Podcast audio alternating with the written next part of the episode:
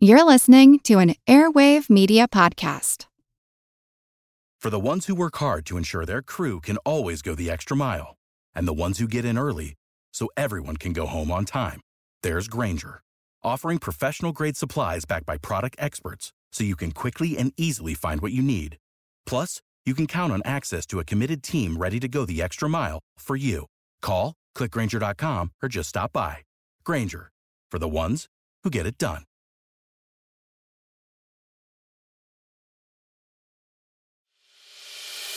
As a longtime foreign correspondent, I've worked in lots of places, but nowhere as important to the world as China.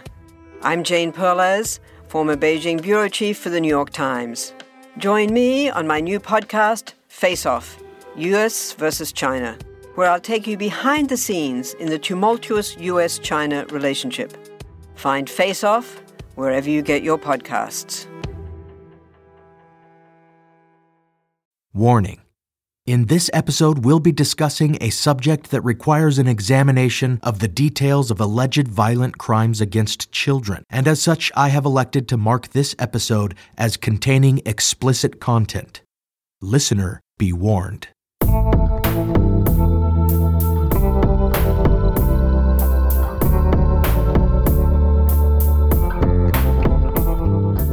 Welcome to a very special, extra long Halloween edition of Historical Blindness, the Odd Past podcast. Rather than give you a blind spot minisode this week, I wanted to make sure we released this crossover episode, which has been in the works for months, in plenty of time for All Hallows Eve. On this episode, we will be joined by Mike Brown, the master storyteller behind the amazingly entertaining and informative horror story podcast, Pleasing Terrors. Every episode, Mike Brown leads you on a tour of the creepiest, most unsettling stories in history. And it's a pleasure to have him helping me tell some terrifying tales in this episode. If you haven't downloaded his podcast, then you certainly have a Halloween treat ahead of you. Thanks for joining us, Mike. Hi, Nathan. Thank you for allowing me to participate and narrate portions of this episode. For this episode, we'll be exploring a horror trope that has been popular in Hollywood ever since the 1968 Roman Polanski classic, Rosemary's Baby. We'll be looking at Satanism and the historical basis for the widespread belief that there exists a vast conspiracy of devil worshippers who engage in profane and horrifying ceremonies at the behest of their dark lord. Of course, many today still remember the moral crisis of the 1980s, the so called Satanic Panic, in which allegations of satanic ritual abuse proliferated. Although the consensus today is that such prevalent secret rituals likely never happened and were instead simply the imaginings of troubled minds encouraged by the suggestions of irresponsible psychologists and law enforcement professionals, there yet remain people, especially among evangelical Christians, who firmly believe that such satanic conspiracies exist to this day and stretch much further back in history than the 80s. The question at hand, then, is the truth of this proposition. What is the history of Satanism? And how accurate are the allegations regarding its rituals and practices? Indeed, has it ever truly existed as represented in popular culture? Thank you for joining us for episode 13 The Spectre of Devil Worship.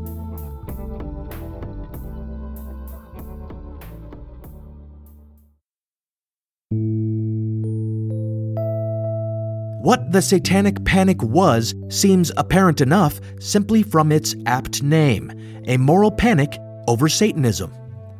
But without some understanding of this phenomenon's dimensions, its prevalence, and most telling characteristics, one cannot begin to appreciate the extraordinary features of this moral panic, which was much more than mere urban legend and gossip among conservative busybodies. This panic involved accusations of widespread physical abuse of children, ritualized in occult ceremonies, with implications of massive conspiracy and organized murder. Some might separate the satanic panic from the child abuse panic, differentiating between cases alleging only the abuse of children and those that claimed satanic rituals were a major component, but in truth, most cases of the former kind, like the McMartin preschool case, usually ended up transforming into cases of the latter kind as further allegations came out. These accusations were made by the children themselves, more often than not, during poorly conducted interviews and therapy sessions involving hypnosis, recovered memories, and a great deal of suggestion and leading questions, and were met with astonishing credulity, encouraged by community organizations such as Believe the Children. Those accused of child abuse and the somehow even more nefarious satanic ritual abuse, or SRA, in some cases are even still serving time for crimes alleged during this roundly discredited phenomenon. This panic, at its height, became institutionalized and systemic, with entire wings of law enforcement devoted to rooting it out according to established best practices, with actual specializations cultivated among psychologists who consulted on such cases and with concrete legislation enacted to make it easier for children to make accusations without having to face those they accused or testify in open court. The leading psychiatrist in this field was one Lawrence Pazder. It was he who codified the concept of satanic ritual abuse, and he was the most prominent consultant to law enforcement in cases where it was suspected.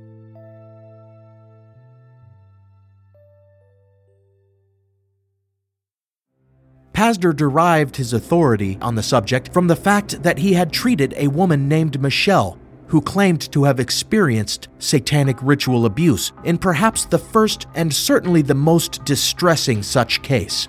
Pazder published a book on the topic in 1980 titled Michelle Remembers, thereby kicking off the satanic panic. Here's Mike Brown to give you some background on that case and set the tone for our episode. Michelle first came to Dr. Pazder's office in 1976, referred to as psychiatric care by her physician after having suffered a miscarriage.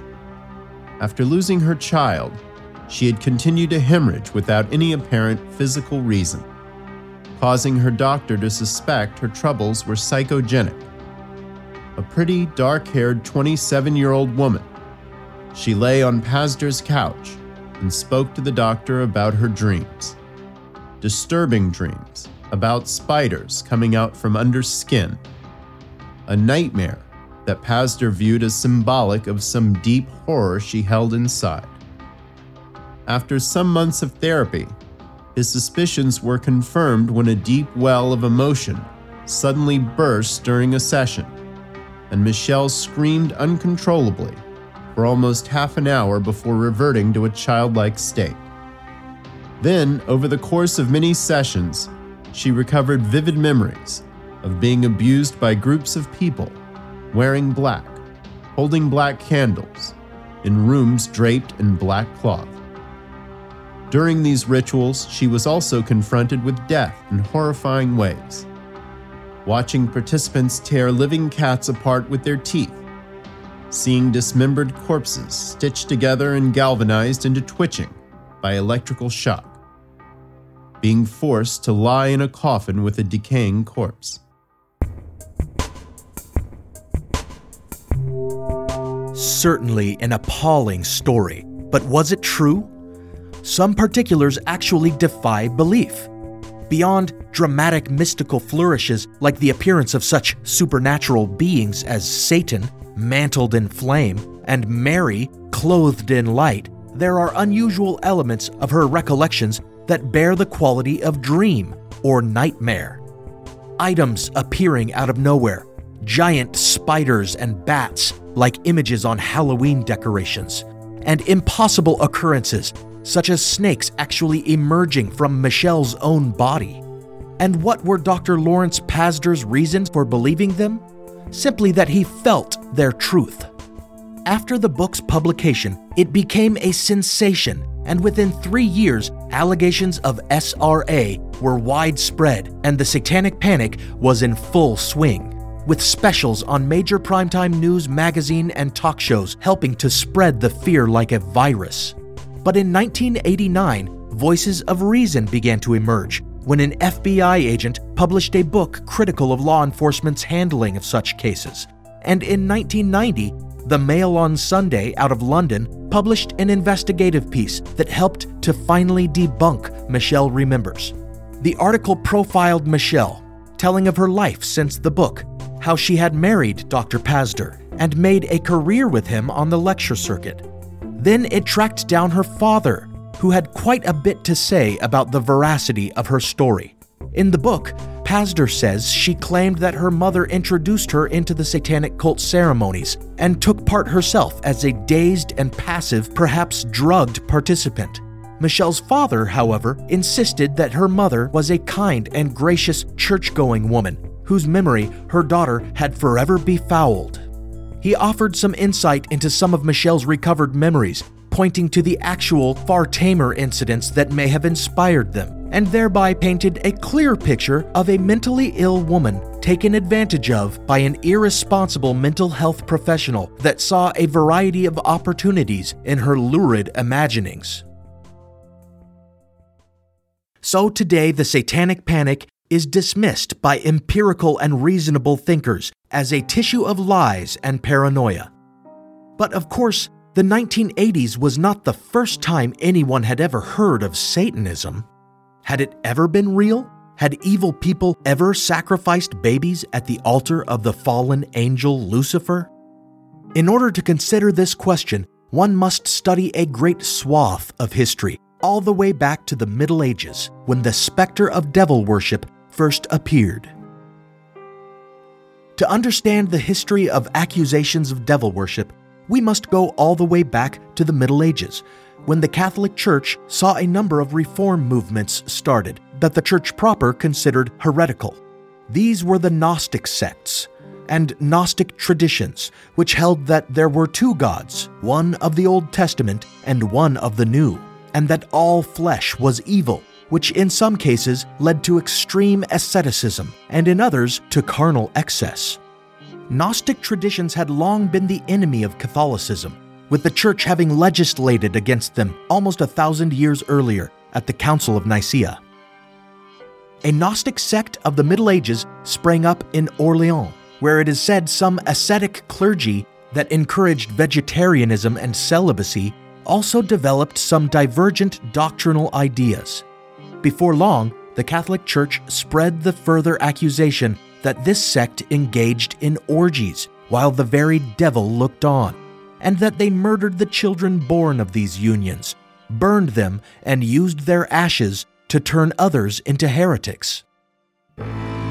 Here we have one of the first descriptions of what might later be termed a Black Mass, complete with a profanation of the Eucharist by the baking of dead children into the bread. Historians, however, view these allegations as dubious for such accusations have been around a long time before this, directed first at Jews in the form of the blood libel, and then later at early Christians themselves by the Romans. As the Middle Ages went darkly on, further Gnostic sects appeared, many of these also in France, a place that would see a great many satanic panics of its own throughout history. In the 13th century, the Gnostic traditions resurged in the form of Catharism. These too were devout ascetics who had the audacity to espouse dualist beliefs and criticize the Church of Rome, which, in response, launched military crusades to extirpate them, and when that failed, established a system of inquisition by which suspected heretics could be tortured and burned at the stake.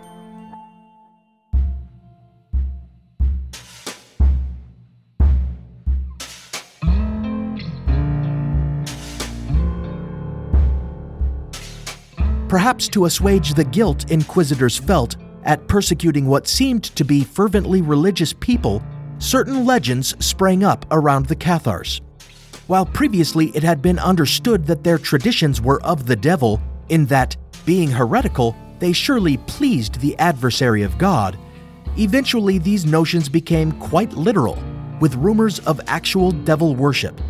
It was said that the devil approached them in various forms, such as that of a horrible toad. Then he came to them as a cat to be worshipped, which they obliged by kissing the cat's anus. A practice, some said, that inspired the name Cathar. After this, in line with previous allegations, it was said they had orgiastic sex and ate any children that issued from these sexual encounters. The medieval Inquisition seemed to find heretics everywhere, and this may be easier to fathom when one considers that the Church forced those condemned as heretics to forfeit all their property, not only to their inquisitors, but also as a kind of reward to those who had accused them. And while many of these accused heretics admitted their devil worship to their inquisitors, these confessions were extracted by torture and therefore dubious in the extreme. For the ones who work hard to ensure their crew can always go the extra mile, and the ones who get in early so everyone can go home on time, there's Grainger, offering professional grade supplies backed by product experts so you can quickly and easily find what you need. Plus, you can count on access to a committed team ready to go the extra mile for you. Call, clickgrainger.com, or just stop by. Grainger, for the ones who get it done.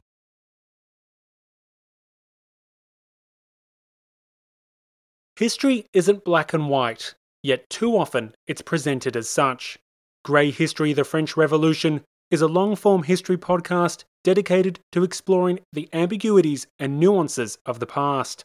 By contrasting both the experiences of contemporaries and the conclusions of historians, Grey History dives into the detail and unpacks one of the most important and disputed events in human history from a revolution based on hope and liberty to its descent into the infamous Reign of Terror, there's plenty to discuss and plenty of grey to explore. One can't understand the modern world without understanding the French Revolution. So if you're looking for your next long form, binge worthy history podcast, one recommended by universities and loved by enthusiasts, then check out Grey History The French Revolution today, or simply search for the French Revolution. The Inquisition did not disappear with the Cathars either. In the early 14th century, the King of France, Philip the Fair, accused a very prominent religious military order called the Knights Templar. This order had been established after the First Crusade to provide protection to Christians making pilgrimage to the Holy Land and was approved as an official order by the Catholic Church itself. Nevertheless, the Inquisition responded to King Philip's accusations with alacrity, and the confessions that emerged from the Templars' trial painted the picture of a truly diabolical society. There were, of course, the traditional charges leveled against heretics that of dishonoring the cross and engaging in licentious sex, which, as a fraternal organization, was alleged to be sodomy. They were even accused of worshipping a cat like the Cathars. But it is another accusation of idolatry which has proven the most long lived and damning. The Knights Templar were accused of worshipping an idol in the form of a head that was named Baphomet at their trial, and ever since, this has become an alternate name for the devil alongside Satan, Lucifer, and Beelzebub.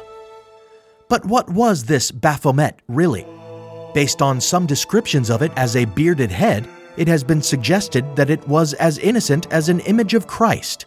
And variously, based on a similarity between the names, it has been identified with Muhammad. But the idol was also described as being many headed or having multiple faces, which might suggest a depiction of the Trinity or the dualism of Gnostic thought. However, the fact is, there doesn't appear to even be any proof that this image, whatever it was, had even been venerated by the Templars. For any number of relics representing a variety of traditions may have been discovered in the temple of this order, perhaps acquired during the Crusade and kept as curiosities, or perhaps deposited there by someone else. It was indeed common practice for the Knights Templar to store and protect the valuable property of merchants and noblemen alike. And they had become a kind of medieval bank, a fact that many historians suggest is the true reason for the accusations Philip the Fair made against them. The king was in dire financial straits, a fact that had precipitated riots that had driven him to take refuge with the Templars themselves. By leveling accusations against the wealthy Templars, accusations he knew they would confess to under torture, Philip essentially arranged the redistribution of their wealth to himself and the church, and his gambit succeeded. Though most of the Templars thereafter recanted their confessions, they were burned at the stake regardless. Already one detects a pattern, one that should be familiar to even the lay student of history that of the quote unquote witch hunt. And in the 15th century, we have the European witch craze itself, during which the Inquisition asserted that women, frequently midwives, actually flew by night astride their enchanted broomsticks to sabbats, whereat they engaged in promiscuous sex with each other as well as with demons, eating the children that issued from these unholy unions, of course, and performing heinous magic to do mischief against the God fearing, destroying their crops and sickening their children. There was, indeed, almost no misfortune that could not be blamed on the evil doings of local women. In order to give a clearer picture of the devil worship and satanic rituals alleged of these witches, here again is Mike Brown to describe a Sabbat, as it was first recorded in the Compendium Maleficarum, an Italian witch hunting manual published 120 years after the scene it details. In 1594, a young woman from Aquitaine is reported to have stood trial before the Parliament of Bordeaux. Described as appearing intelligent, she confessed, without being subjected to any torture, to her corruption by a particular man, who had led her to a field and drawn a circle upon the ground while reading aloud from a black book.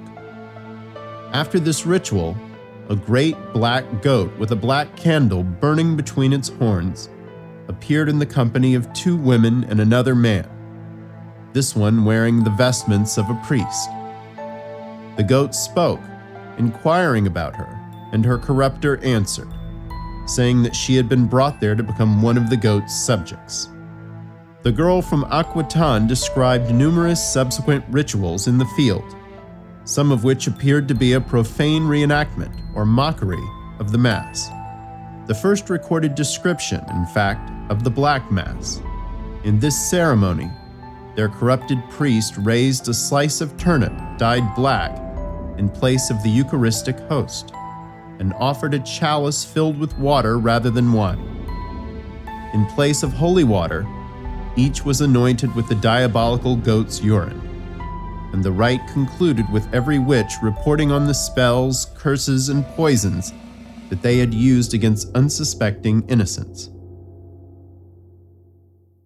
A dark and disgusting rite, if it were true.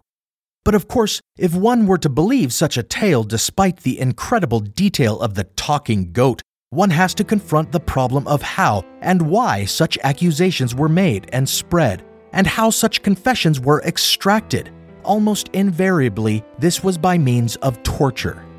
Now, in this instance, we have the claim that the confessor was not subjected to torture, but regardless, when torture was so liberally resorted to as a means of drawing out what inquisitors wanted to hear, it was no less a factor when only a threat.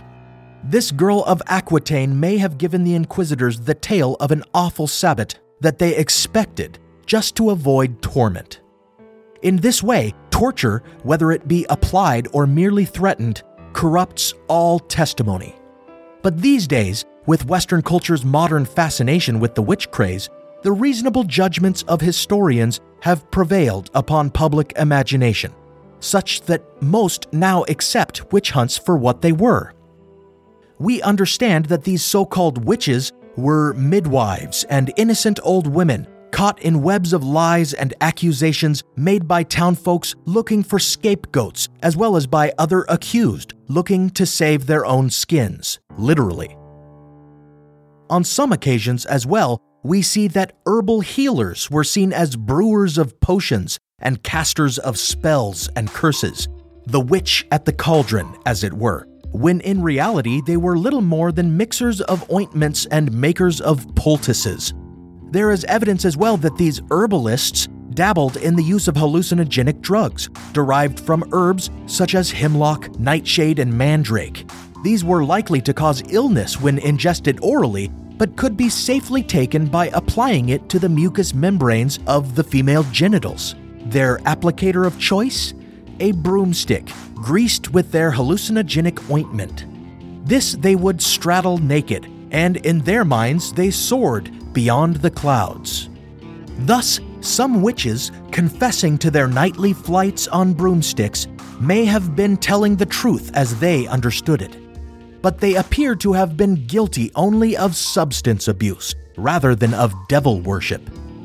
Here, at the height of the witch craze and the medieval Inquisition, we shall end part one of our examination of the specter of devil worship. Already we can discern a pattern of false accusations and pious outrage, resulting in the spread of rumors of diabolical rituals and the veneration of evil. Can it be that the entire phenomenon never existed? Is it possible that purposeful distortion of the truth, in combination with innocent credulity, has led to the perpetuation of a vast legend throughout history? Or were there cases of actual devil worship and genuine demonic sorcery? Join us on Halloween for part two, in which we'll dive even deeper into the history of devil worship.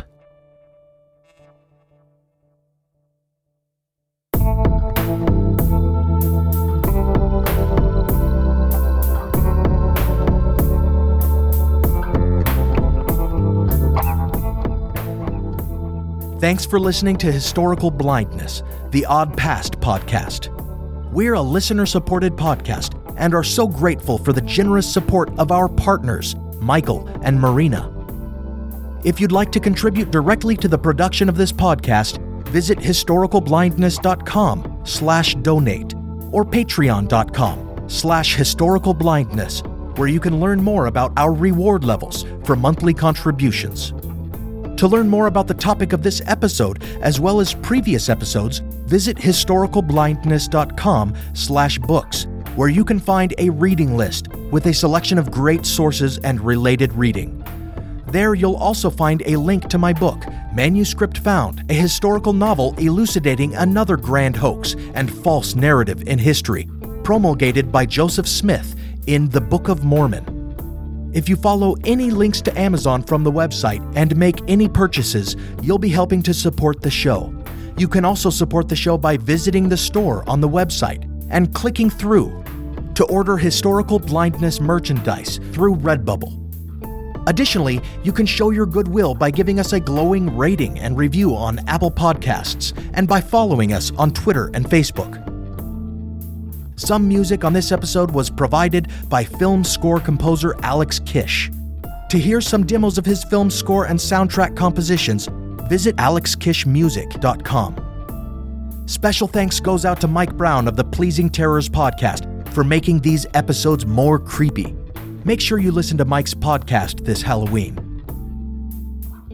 Until part two, keep scanning those October skies for witches riding their brooms.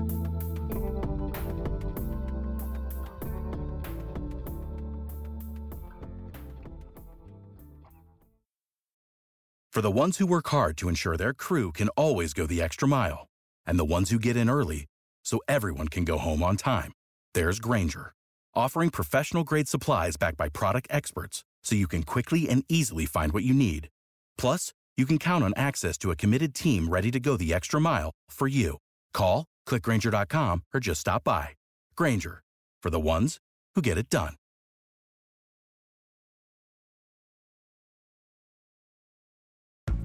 All you need is a few minutes to start your day off with something historic when you listen to the This Day in History podcast.